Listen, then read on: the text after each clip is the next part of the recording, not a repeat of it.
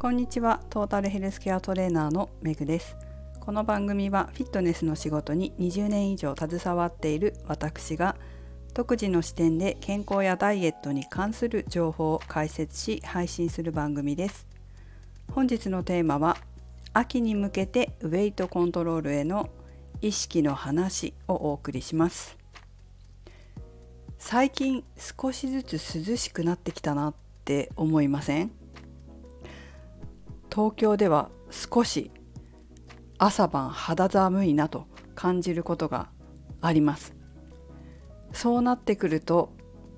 過ごしやすくてとてもいい時期になるんですがその反面この反動で太りやすくもなる食欲が増進したりもするということが起こります。皆様そんなことを意識したことありますでしょうか？秋になるとなんだか食欲が増えるな。食欲の秋だからかな。みたいなね。あまりこう科学的な根拠もない感じですけれども。でも実際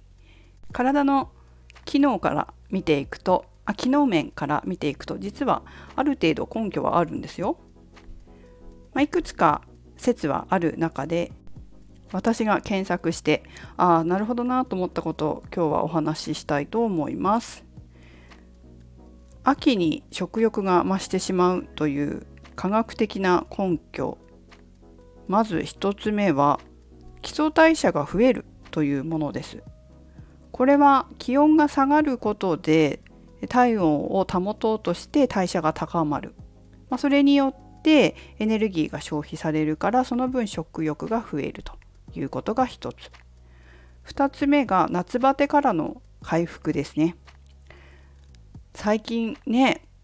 すごく暑いじゃないですか。そうすると食欲も減ってしまってなかなか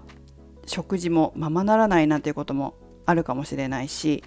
夏の暑さで体が弱ってしまっていたなんていうこともありますが気温が下がることで体調が回復してくると食欲も増えてくる。そうすることで食欲が増したのかなというふうに感じることもあるそうです。それから幸せホルモンの関係もあるなんていうのも検索したら出てきましたね。日照時間の影響だそうです。秋になって日照時間が減ってくると日光を浴びる時間も少なくなってでセロトニンというホルモンの分泌が少なくなってくるんだそうです。このセロトニンっていうのはご存知の方もいらっしゃると思いますけど幸福ホルモンなんていうふうにも呼ばれています。人って幸せな時って幸せな時ですごく例えがいいなと思ったのは恋をした時恋をして好きな人がいる時っていうのはなんか幸せ感が満ち溢れていてお腹空かないみたいなことって昔ね、え、ダイエット心理学の生徒さんがおっしゃってたことを思い出しますけれどもそういう感覚あるじゃないですか。でこういうセロトニンの幸福感の影響が減ってくることによって食欲が増すんだそうです。ということでえ私が調べてなるほどなと思った理由3つだけ述べましたけど他にもあるみたいですがいずれにせよ季節が落ち着いて気温が落ち着いて食欲が増す時期でもありますので食欲が湧きがちになります。そのことをしっかり踏まえて対策をする必要がありますね。ただ本当は夏からやってた方がいいんですよ。夏から例えばその夏バテをしないでしょっちゅうしっかり食べていれば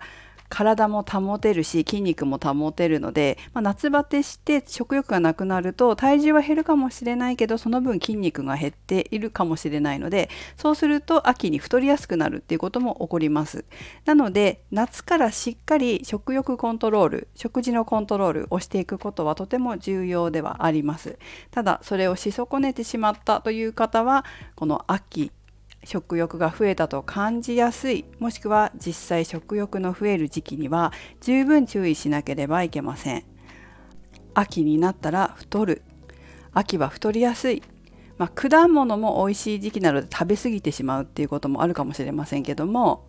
そういった面もしっかり気をつけて体重体脂肪率の増加につながらないようダイエットしている方健康維持増進に努めている方は注意する必要がありますね。これを知ってるか知らないか意識して生活できるか生活できないかではかなり差が出てくると思います。知ってることで注意もできますしコントロールしようという意思も芽生えますからその方が実際太りにくいと言えます。なので是非皆様も秋もしかしたら夏の影響があるかもしれない。で夏に対策を打ってた人はこのまま秋もね何事もなく順調に体型体重コントロールできるかもしれないけれども夏対策してなかった方は秋影響があるかもしれないな注意しなきゃいけないなというふうにより意識して過ごしていただければ